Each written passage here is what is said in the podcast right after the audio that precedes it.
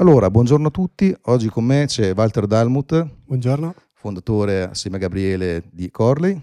ideatore soprattutto poi anche della CloudConf, una conferenza organizzata a Torino che ha avuto un bel successo anche nel panorama europeo. Autore anche di questo bel libro, Cloud Essentials, di cui fra poco poi uscirà anche una nuova versione completamente riscritta. Eh, ho insomma il piacere di avere Walter perché lo conosco ormai da un po' di anni, ho una elevata stima professionale di lui, abbiamo Grazie. anche collaborato, quindi insomma lo so per esperienza diretta. E uh, ce l'abbiamo qui oggi con noi per parlare un po' di argomenti relativi sicuramente al cloud e dintorni. Ecco, già il fatto, ad esempio, di organizzare la CloudConf eh, dà la disponibilità, la possibilità di capire un po' da una parte quali sono i trend che ci sono nel cloud, ma anche vedere qual è effettivamente la situazione in Italia rispetto a questi trend, perché diciamo, a parte che avendo appunto le mani in pasta tutti i giorni con i clienti, vediamo qual è la realtà non nelle aziende, abbiamo aziende di tutti i livelli, ma per alcuni il cloud ancora è un oggetto misterioso, paradossalmente, nonostante ormai siano parecchi anni. Quindi da una parte volevo capire con Walter no, cosa abbiamo da qui dei prossimi due o tre anni, vedendo quello che c'è proprio nella Cloud Conf e temi di questo tipo, e dall'altra parte cosa invece oggi le aziende in Italia effettivamente vanno a fare e quali magari di questi temi sono ancora un po' indietro. Sì, poi Gabriele, che è l'anima pulsante di CloudConf, eh, ha fatto proprio un'analisi di quello che è stato negli anni. E, tipo qualche anno fa era tutto orientato a NoSQL, al mondo database, c'era un interesse incredibile su quello. E poi nel corso del tempo rapidamente si è rivoluzionata. Quindi si è ricominciato di nuovo a parlare di scaling, disponibilità e poi oggigiorno invece più machine learning, blockchain. E quindi oggi l'aspetto di CloudConf è, ogni anno è rivoluzionato e il piacere di invitare ospiti internazionali permette di vedere anche una visione non solo territoriale, ma di quello che il mondo è interessato a costruire, a fare e quindi quello che sta facendo nelle, nelle infrastrutture e nel mondo cloud in generale. Ecco, quali in particolare di questi temi magari potrebbero avere un potenziale anche nelle aziende italiane, vedendo anche quello che, ad esempio, nel mercato viene chiesto anche a Corli, no? oggi rispetto a quello che poi viene visto proprio nella conferenza? Qual è qualche tecnologia che vedi più potenziale da questo punto di vista? Oggi che c'è un grande consolidamento per quello che è un po' le tecniche di sviluppo e queste cose qui, si lavora tanto tanto su quello che è la continuous delivery, il deployment, queste cose qua nell'opera della semplificazione, per quello che è il mondo che comunque considero ancora classico. Invece per l'aspetto futuro che può essere molto utile alle aziende italiane è quello delle reti neurali, del machine learning in generale che possono Oggi più semplicemente, avendo a disposizione la potenza di calcolo, costruire degli algoritmi che possano interagire con l'utente in modo più efficace. Anche non algoritmi molto complessi, però cambiare un po' la logica dove anche la mera tendina di autocomplete non è una selezione ordinata di un elenco di voci, ma è in funzione di quello che l'utente tendenzialmente utilizza di più. E quindi il poter lavorare, per quanto magari questa non è una rete neurale, ma lavorare di più con l'interazione con, di come il cliente utilizza la piattaforma e quindi reagire in modo diverso. Ecco, invece mm. venendo sempre anche sul mercato, no, rispetto a tutti questi temi, secondo te in Italia quali sono invece gli argomenti, delle tecnologie su quali siamo particolarmente indietro, anche vedendo un po' quello che viene, ad esempio, dagli Stati Uniti, le stesse tecnologie di Amazon, su cosa dovrebbero investire di più le aziende, oppure anche le persone che poi sono, diciamo, quelli che ascoltano questo podcast, questo video, che sono CTO, imprenditori digitali, leader tecnologici, quindi un po' stimolarli anche a un po' investire su quelle tecnologie che su quali dovrebbero puntare, secondo te quali sono a questo punto? Ma oggi si lavora tantissimo orientato all'ordine dei microservizi, che in Italia è nelle, nelle, nelle API first in generale, quindi nelle, nelle infrastrutture che disaccoppiano il front col back completamente, che in Italia si vede parecchio, si comincia a vedere parecchio, nell'ottica dei microservizi sicuramente possiamo fare molto di più, possiamo crescere più velocemente nel disaccoppiare la nostra applicazione in componenti più piccoli, più semplici da mantenere, cercando di ridurre la complessità degli sviluppi. Quindi avere software più manutenibili e quindi lavorare magari in quell'ottica lì può dare grandi benefici sul territorio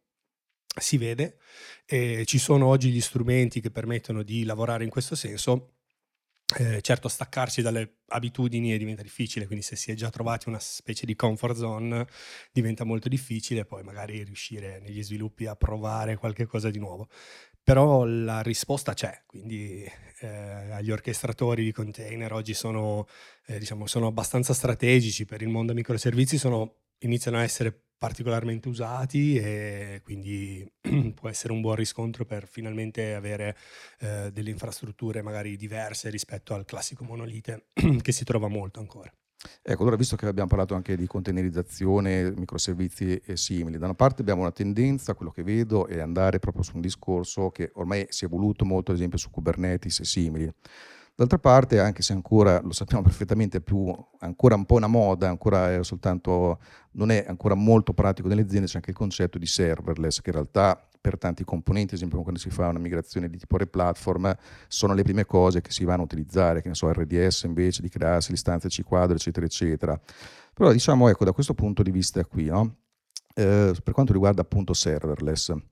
ehm, Chiaramente ciò che eh, è l'argomento per il quale viene propagandato è il fatto che a un certo punto non serve più la parte Ops di DevOps ad esempio o di Cloud Ops o comunque insomma la parte sistemi, sicuramente c'è una diversa gestione, però mh, anche qui vorrei far capire a appunto, chi si occupa di tecnologia, chi deve progettare eh, una nuova piattaforma digitale, che in realtà eh, di non crearsi false aspettative, cioè serverless non vuol dire che poi sparisce anche la parte operativa e non abbiamo più bisogno neanche di persone che siano in grado di mettere in piedi queste architetture e poi di operarle semplicemente cambia il tipo di competenza. Ad esempio c'è tutto il tema della gestione dei costi nel cloud che è un modello completamente diverso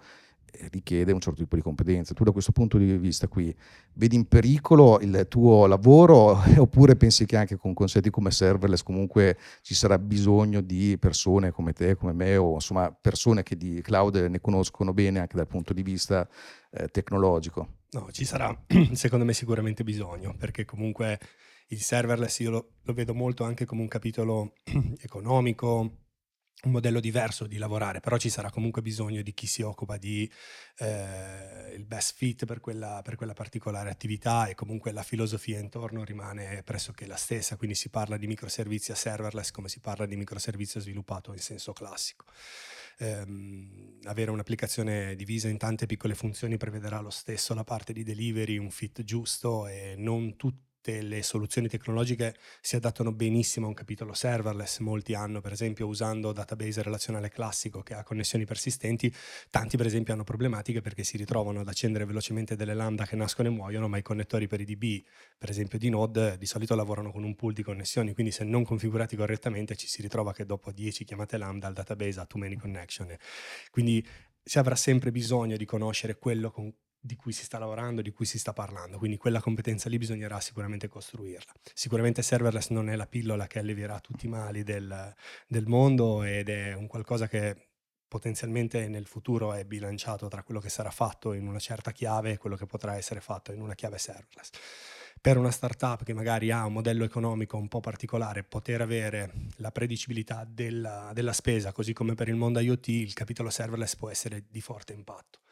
e invece magari su altre realtà che stanno rifattorizzando applicazioni e tutto quanto sarà difficile rimetterle in chiave completamente serverless in, eh, in prima battuta e quindi avrà bisogno magari di selezionare quello che sono eh, le parti applicative che dovranno essere migrate per primo se si vuole affrontare quel modello di sviluppo lì. Benissimo, diciamo sempre rimanendo quindi nel tema dei team di sviluppo, no? Una cosa che vedo molto frequentemente sul mercato, ma proprio di aziende che si rivolgono a me fondamentalmente, vedo che molte che appunto producono software o per loro stessi o per loro clienti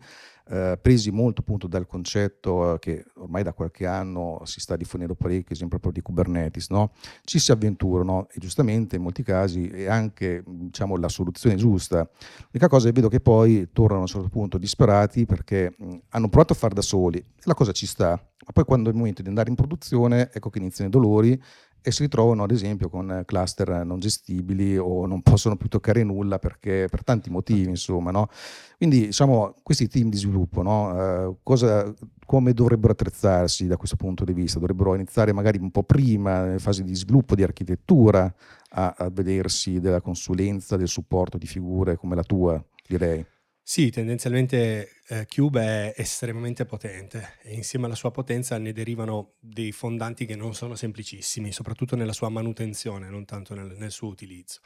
Um, e io tante volte ho anche consigliato di togliere Cube in funzione di servizi più gestiti, come possono essere ad esempio in Amazon, Fargate o ECS, ottenendo magari risultati simili, però non dovendo sobbarcarsi di una complessità di scegliere eh, delle metodologie che ancora si conoscono poco. Sicuramente non si può fare l'indigestione tecnologica passando da zero di container arrivando fino a Cube, non avendo alcuna idea di che cos'è un pod, di come funziona un pod, perché è stato disegnato così un pod, come si orchestra in quella modalità.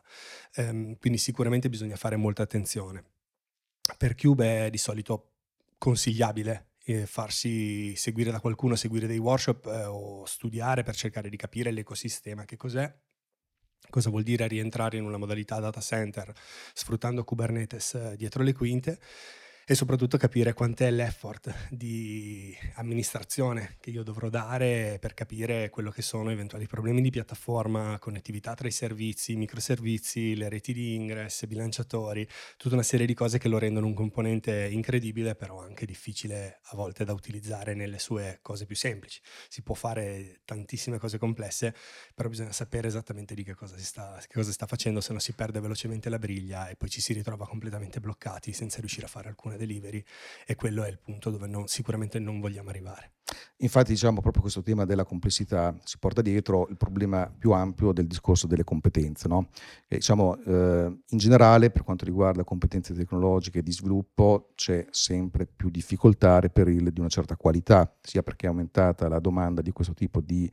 di, diciamo, di competenze, dall'altra parte proprio perché è aumentata notevolmente la complessità. Ma a maggior ragione ce l'abbiamo, credo, questo tipo di problema proprio su temi come questi, no? ad esempio sul cloud in generale, ma poi andando più nello specifico, ad esempio Kubernetes e simili. Dal tuo punto di vista, infatti, tu anche sul mercato vedi difficoltà a trovare questo tipo di competenze da parte delle aziende, a strutturarsi internamente? Com- come la vedi ecco, da questo punto di vista? Sì, sicuramente sul mercato non esiste una grande competenza, specie nel, in Kubernetes. in ufficio mi prendono tanto in giro perché durante i workshop di Kubernetes dico sempre che Kubernetes è un po', non so se si può dire, il sesso per i teenager. Tutti ne parlano, nessuno lo fa, tutti pensano che gli altri lo stiano facendo. E realisticamente sul territorio italiano Cube è molto discusso, ma in produzione, per quello che è la mia esperienza, non è usatissimo, cioè non è eh, la Bibbia che troviamo in tutte quante le aziende. C'è sicuramente un interesse, si trova in sviluppo, si trova in qualche lancio di produzione, però la necessità di formarsi su quel capitolo e sui capitoli di container in generale è molto forte. Formare le persone sul territorio è molto difficile. Quindi essendo l'Italia poi un paese fatto anche di realtà medio-piccole e quindi hanno più difficoltà nella formazione e tutto quanto lo rende ancora di più un capitolo complesso, magari da assorbire. Sicuramente i primi passi possono essere fatti con calma, partendo dai container e sfruttando la semplicità dell'infrastruttura container di, prim- di, di prima chitto, sfruttando magari componenti simili semplificati che vanno bene per la maggior parte dei casi, come possono essere CS su Amazon o Fargate, introducendo quindi il capitolo a container facendo i primi passi, capendo che cosa vuol dire avere sotto mano i container, quindi come cambia radicalmente il deploy, poi dipende da dove parte qualcuno. Chi parte da un deploy che faceva git pull su un server, passare al mondo Kubernetes è rivoluzionario, quindi quasi sicuramente non per portare sfortuna, ma quasi sicuramente impatterà in un fallimento, quindi bisogna fare estremamente attenzione nel capire dove si è, dove si vuole andare senza voler bruciare una marea di tappe e poi ritrovarsi bloccati o senza alcuna conoscenza del, del mondo che si ha intorno. No, chiaramente. Tra l'altro questo qui, diciamo, soprattutto quando noi apriamo un ambiente greenfield, no? quindi partiamo da zero, sicuramente è anche più facile adottare tecnologie di questo tipo, ma in realtà nella maggior parte dei casi noi ancora parliamo di migrare dei legacy o sistemi obsoleti al cloud, quindi anche qui sappiamo che abbiamo almeno più o meno almeno sette tipi di strategie differenti per andare sul cloud, no? dal rehost, platform, refactor, eccetera, eccetera. Eh, nella tua esperienza, diciamo, quali sono, anche da questo punto di vista, le tipologie principali di migrazioni che vengono fatte? Perché appunto ancora oggi in Italia soprattutto credo parliamo di questo, di migrare un qualcosa verso il cloud oltre che costruire cose nuove dove possiamo sperimentare. Poi magari in un concetto di refactoring ovviamente cerchiamo anche di portare su tecnologie nuove eh, quando riusciamo a spezzare monolite, a portarlo a microservizi eccetera, però la grossa fetta del mercato ancora è sul portare cose, diciamo, legacy sul cloud. Ecco, tu da questo punto di vista cosa vedi in questo senso sul mercato? Allora, le, diciamo, la migrazione che dal come consulente nelle migrazioni la cosa che si vede di più di tutti, forse ancora oggi, è il replatform, cioè io prendo qualcosa e lo porto in una chiave diversa, quindi prendo la classica applicazione web più database, il database lo metto su RDS, l'applicazione la metto su Beanstalk, quindi gli do un respiro nuovo tendenzialmente poi da lì la, la, si porta in un refactor, quindi magari si estraggono i microservizi dal monolite e oggi i bilanciatori permettono di instradare il traffico in modo più semplice, sono bilanciatori dedicati a questo genere di attività, quindi costruire delle regole di routing più flessibili che mi permettono quindi di fare sia il replatform ma anche il refactor per portarlo in un respiro totalmente nuovo con tutto l'effort che ne consegue e la difficoltà che ne consegue. Rehost, che è una delle cose che si fa, quindi vuol dire prendere l'applicazione Aziz e portarla sul cloud, quella che chiamano lift and shift anche, e che poi eh, tanti tolgono delle lettere per far venire la parola cachina con, eh, in inglese, perché realisticamente il cloud non è più economico. Eh, si lavora in modo diverso per ottenere dei cost saving, per essere cost effective. Logicamente portando l'infrastruttura Aziz come mero rehost è estremamente, cioè, può non essere così conveniente si fa, quindi è un qualcosa che eh, diciamo può essere fatto. Esisterebbe anche la metodologia del retire, dove io tiro le mani indietro e dico non conviene proprio neanche andare sul cloud. Fortunatamente io ho avuto l'occasione di non vederla così spesso, eh, però sicuramente l'obiettivo è la trasformazione dell'applicazione, a prescindere di passare da un rehost verso il refactor o da replatform verso refactor. Eh, non possiamo accumulare debito tecnico tanto tanto debito tecnico sull'applicazione, non volerla mai trasformare, voler solamente aggiungere funzionalità. Quello forse eh, come tecnico è, è, sempre consigliabile per tutti, quindi la parte di refactor deve essere parte della, della vita dello sviluppo di un prodotto. Quindi. Decisamente, diciamo che sicuramente è anche un po' eh, colpa dei cloud provider aver iniziato nei primissimi anni a propagandare il fatto che andare sul cloud era un risparmio, quando appunto la principale strategia di migrazione che veniva mm, consigliata era quella appunto del lift and shift, che appunto è appunto un rehost, almeno il replatform è un lift, tinker and shift che cambia completamente la cosa proprio sì, perché diciamo, innestano in un percorso che invece ha senso anche economicamente sul cloud. Sì, poi magari utilizzando dei servizi tipo RDS che permettono di scaricare quello che può essere la pressione del backup, il disaster recovery, eh, andare magari su DR in altre regioni in modo più managed, più gestito, dà almeno una chiave di lettura non in senso di cost saving secco, però in senso di per fare quell'operational lì sarebbe costato davvero davvero molto e quindi il cost saving c'è e quindi si riesce a fare in quell'ottica magari quel, quel, tipo di ragionamento apprendendo sempre che quando si parla di AWS non significa spostare il data center che avevo eh, in un posto solo ma sto andando in un'infrastruttura distribuita e via discorrendo. Allora, visto che siamo in chiusura, proprio perché hai citato AWS, data center, secondo te, come ultima domanda, eh, che opportunità porterà il fatto che in Italia a breve aprirà la nuova region dedicata e quindi di fatto tre data center che saranno a Milano? Insomma, com- come la vedi da questo punto di vista per il nostro mercato? Ah, sicuramente è quello che adesso sta facendo bollire un po' tutti eh, forse dall'idea del, del, fatto che uscirà chissà in quale quarto del 2020, porta tutti a dire da domani, domani tutti quanti su, tutti quanti su. Vedendo come è organizzata il mondo enterprise, ci vorrà parecchio prima che loro potranno avere la connessione privata in Direct Connect verso il data center, che ci vuole già tanto tempo per attivare un Direct Connect. E le piccoline che sono più agili, e potenzialmente andare su un data center che non avrà tutti i servizi, la disponibilità, i costi magari di Dublino, potrebbe non essere poi realmente così eh, fondamentale eh, sicuramente c'è tanto interesse, sicuramente molte aziende che sono spaventate dal dato, da Dovera, Dublino e tutto quanto possono essere invogliate, sicuramente ci sarà sul mercato un grande interesse. Eh, che si possa partire magari subito nel 2020 a lavorare via via via via potrebbe non essere così reale.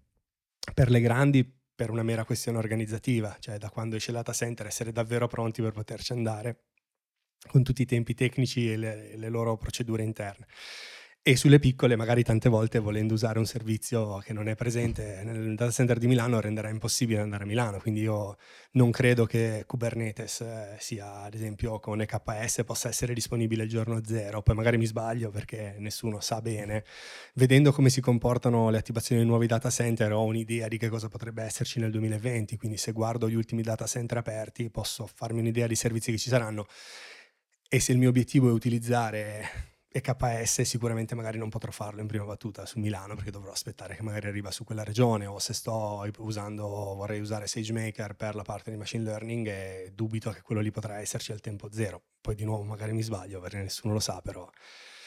vedremo. Ah, assolutamente, poi tra l'altro le novità con Amazon sono veramente infinite, quindi c'è modo che come partiranno, subito dopo annunceranno tante introduzioni nella nuova regione italiana. Da questo punto di vista invito chi si ascolta a rimanere a seguire questo tipo di iniziative perché a breve iniziamo anche con un aggiornamento probabilmente mensile o bisettimanale su tutte le news italiane, diciamo interpretate in chiave appunto business e tecnologia senza andare dal punto di vista di implementazione perché su quello poi sono tante guide di Amazon stesso. Va bene, vediamo cosa ci riserva il futuro con uh, Data Center Italiano. Grazie Walter per aver partecipato. E grazie a voi di avermi invitato.